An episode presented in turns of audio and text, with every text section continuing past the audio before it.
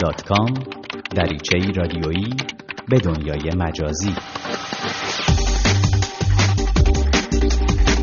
سلام. با برنامه تازه ای از سری دات با من حامد پارسی همراه هستید و این بار هم گشت و گذار رادیویی دیگه خواهیم داشت در دنیای اینترنت و فناوری های جدید. حتما تا حالا با پیغام هایی از این دست مواجه شدین که گوشی همراه شما ظرفیت کافی برای نصب یک اپلیکیشن یا گرفتن عکس تازه رو نداره. با برنامه امروز دات همراه باشید تا با هم مرور کنیم چه کارهایی باید بکنیم که ظرفیت اشغال شده بیشتری از گوشی هوشمند خودمون رو آزاد کنیم. اما آیا قابلیت جدید آیفون 5S که امکان استفاده از اثر انگشت رو برای فعال کردن گوشی میده به قدر کافی گوشی شما را از دستبرد هکرها دور نگه میداره؟ در بخش دیگه از برنامه امروز به این موضوع هم می‌پردازیم. پیش از هر چیز اما نوشین سید حسینی و امیر نیکزاد ما رو به دنیای خبرهای اینترنت و فناوری های جدید در هفته‌ای که گذشت می‌برند. یک حال خبر گوگل دامنه توزیع کتابهای دیجیتالش را به هشت کشور آسیایی گسترش داد. حالا کاربران کشورهای اندونزی، هنگ کنگ، مالزی، فیلیپین، سنگاپور، تایوان، تایلند و ویتنام می توانند از طریق گوگل پلی کتابهای الکترونیک دریافت کنند. نیوزیلند هم از جمله کشورهایی است که به بازار کتابهای الکترونیکی گوگل پیوسته است. اما در نیویورک برای پیشگیری از تصادفات رانندگی منطقه پیامک ممنوع برقرار شده است. فرمانداری نیویورک با نصب نزدیک به 300 علامت هشدار پیامک ممنوع در 91 منطقه ایالت نیویورک به رانندگان خودروها هشدار داده است که در این مناطق نباید حین رانندگی اقدام به وارسی یا ارسال پیامهای کوتاه خود کنند. بر اساس مقررات جدید در نیویورک تخطی از هشدارهای منع ارسال پیام کوتاه حین رانندگی می‌تواند در نخستین بار 50 تا 150 دلار هزینه به دنبال داشته باشد. دومین تخطی تا 200 دلار و سومین تجربه نقض این قانون جریمه ای 400 دلاری به همراه خواهد داشت. توییتر به تازگی از سرویس هشدار اضطراری پرده برداری کرده که به نهادها و به ویژه انجیوها امکان می‌دهد از طریق توییتر در مورد وقایع غیر مترقبه و بلایای طبیعی اطلاع رسانی کنند. کاربران برای دریافت این هشدارها باید ثبت نام کرده و مشخص کنند که مایلند از چه منبعی این هشدارها را دریافت کنند. صلیب سرخ آمریکا و سازمان جهانی بهداشت از جمله نهادهایی هستند که در توییتر چنین خدماتی برای کاربران دارند. چین قرار است محدودیت دسترسی به توییتر و فیسبوک را در مناطق آزاد تجاری خود لغو کند. دسترسی به فیسبوک و توییتر از سال 2009 میلادی در چین محدود شده است و در سال 2012 میلادی نیز دسترسی به برخی از های خبری از جمله نیویورک تایمز و بلومبرگ در این کشور محدود شد. و خبر آخر اینکه سامسونگ دو مدل جدید از گوشی پیشرفتش گلکسی اسپور را راهی بازارهای کشورهای حاشیه خلیج فارس کرده که رنگ طلایی دارند. یکی از این دو مدل جدید که تبلیغ آنها چهارشنبه این هفته توسط سامسونگ آغاز شده پوسته طلایی با رویه قهوه‌ای دارد و مدل دیگر رویه صورتی خواهد داشت. تکنولوژی های امروز فرقی نمی‌کنه کاربر آیفون یا اندروید باشین یا گوشی هوشمند دیگه ای در دست داشته باشین. ویژگی همه گوشی های هوشمند اینه که از جمله ابزاری هستند برای گرفتن و ذخیره کردن عکس، گردآوری و گوش دادن به موسیقی و شاید بیش از همه استفاده از اپلیکیشن های مختلف کاربردی.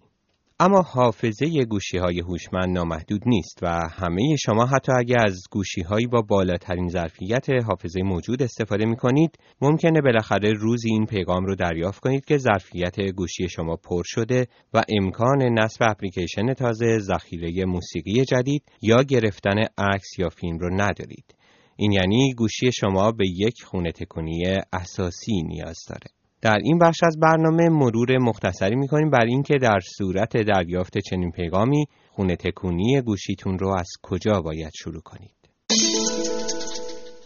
عکس ها و ویدیوها هرچه کیفیت دوربین ها در گوشی های همراه بهتر میشه حجم عکس ها و ویدیوهایی که با گوشی خودتون تهیه می کنید افزایش پیدا می‌کنه هر دقیقه از یک فیلم HD که با گوشی همراهتون تهیه می کنید به طور متوسط 78 مگابایت حجم داره. و این یعنی هر 13 دقیقه فیلم HD می‌تونه یک گیگابایت از حجم گوشی شما رو اشغال کنه. علاوه بر اون وقتی که عکسی رو با اپلیکیشن دیگه ویرایش می کنید یک کپی از عکس ویرایش شده در پوشه مربوط به این اپلیکیشن ذخیره میشه و حتی در ارسال به اینستاگرام هم کپی دیگه ای از این عکس در پوشه اینستاگرام گوشی شما قرار داده میشه. شاید ضروری ترین کار برای خونه تکونی گوشی شما این باشه که عکس ها و فیلم هاتون رو مرور کنید. اونهایی رو که به سایت های مثل فیسبوک و اینستاگرام ارسال شدن حذف کنین. نسخه ابتدایی عکس هایی رو که نسخه ویرایش شدهشون رو دارید کنار بگذارید. عکس ها و فیلم های به درد نخور رو دیلیت کنین و عکس ها و فیلم های مناسب رو به کامپیوترتون منتقل کنید این کارها بخش قابل توجهی از حافظه گوشی شما رو آزاد می‌کنه فایل های موسیقی هر فایل MP3 به طور متوسط ممکنه تا 3 مگابایت حجم داشته باشه. اگر مدت زمان فایل بیشتر بشه و کیفیت اون بالاتر، حجم هر فایل به شکل قابل توجهی ممکنه بالاتر بره. اما تو دنیای امروز به ویژه اگر از اتصال اینترنتی خوبی برخوردار باشین دیگه نیازی نیست که همه فایل های موسیقیتون رو روی گوشیتون نگه دارید. کافیه از سایت های پخش مستقیم موسیقی و صدا مثل ساوند کلاود یا اسپاتیفای استفاده کنید و به جای اینکه فایل های موسیقی رو روی گوشیتون تلنبار کنید اونها رو تو این سایت ها جستجو کنید و مستقیم پخش کنید گوگل هم در حال حاضر امکانی رو برای کاربرای آمریکایی خودش قرار داده که می‌تونن با پرداخت کمتر از ماهی 10 دلار مشترک سرویس موسیقی این شرکت بشن و بسیاری از آلبوم های موسیقی ذخیره شده روی سرورهای این شرکت رو بی هیچ محدودیتی به طور مستقیم گوش کنند.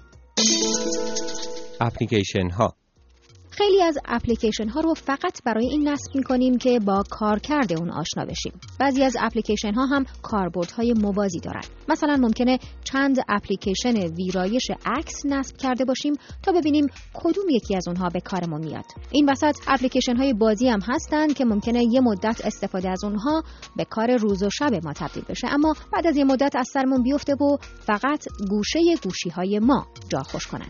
بهتر اپلیکیشن های نصب شده روی گوشی رو هم مرور و اونهایی رو که واقعا به کار ما نمیان یا مدت زیادی از اونها استفاده نکردیم از گوشی خودمون حذف کنیم. در آیفون این کار به سادگی انجام میشه و فقط کافیه که انگشتمون رو برای چند ثانیه روی آیکون اصلی اپلیکیشن نگه داریم تا گزینه حذف اپلیکیشن ظاهر بشه.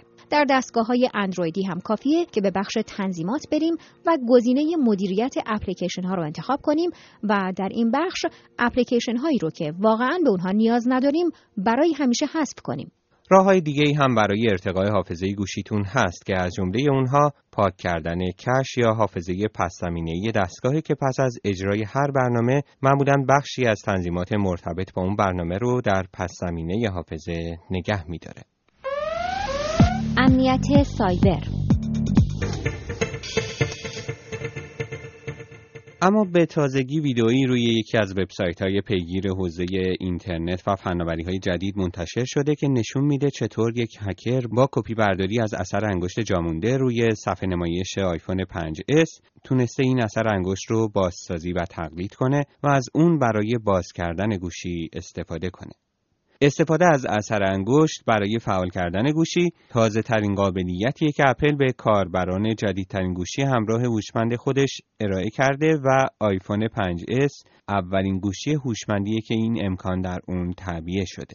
البته پیش از این بودند لپتاپ هایی که مجهز به حسگرهای تشخیص اثر انگشت بودند اما این ویژگی تا کنون روی هیچ کدوم از دستگاه های مجهز به صفحه نمایش لمسی تعبیه نشده بود. گرچه مراحل کپی برداری و بازسازی اثر انگشت اونقدر ساده نیست که هر کاربر عادی بتونه با استفاده از اون یک گوشی قفل شده با اثر انگشت رو فعال کنه. اما همین که یک هکر با صرف وقت تونسته این روش رو کپی برداری و تقلید کنه به قدر کافی هشداری برای کسایی که فکر می‌کنن قفل کردن گوشی با اثر انگشت رخنه ناپذیرترین راهیه که کاربر می‌تونه گوشی خودش رو به این وسیله در مقابل سرقت یا سوء استفاده هکرها بیمه کنه.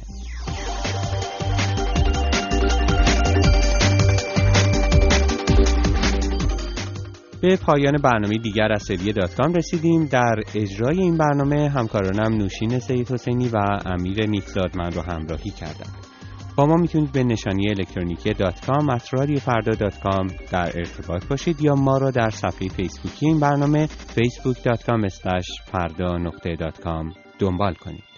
Thank you.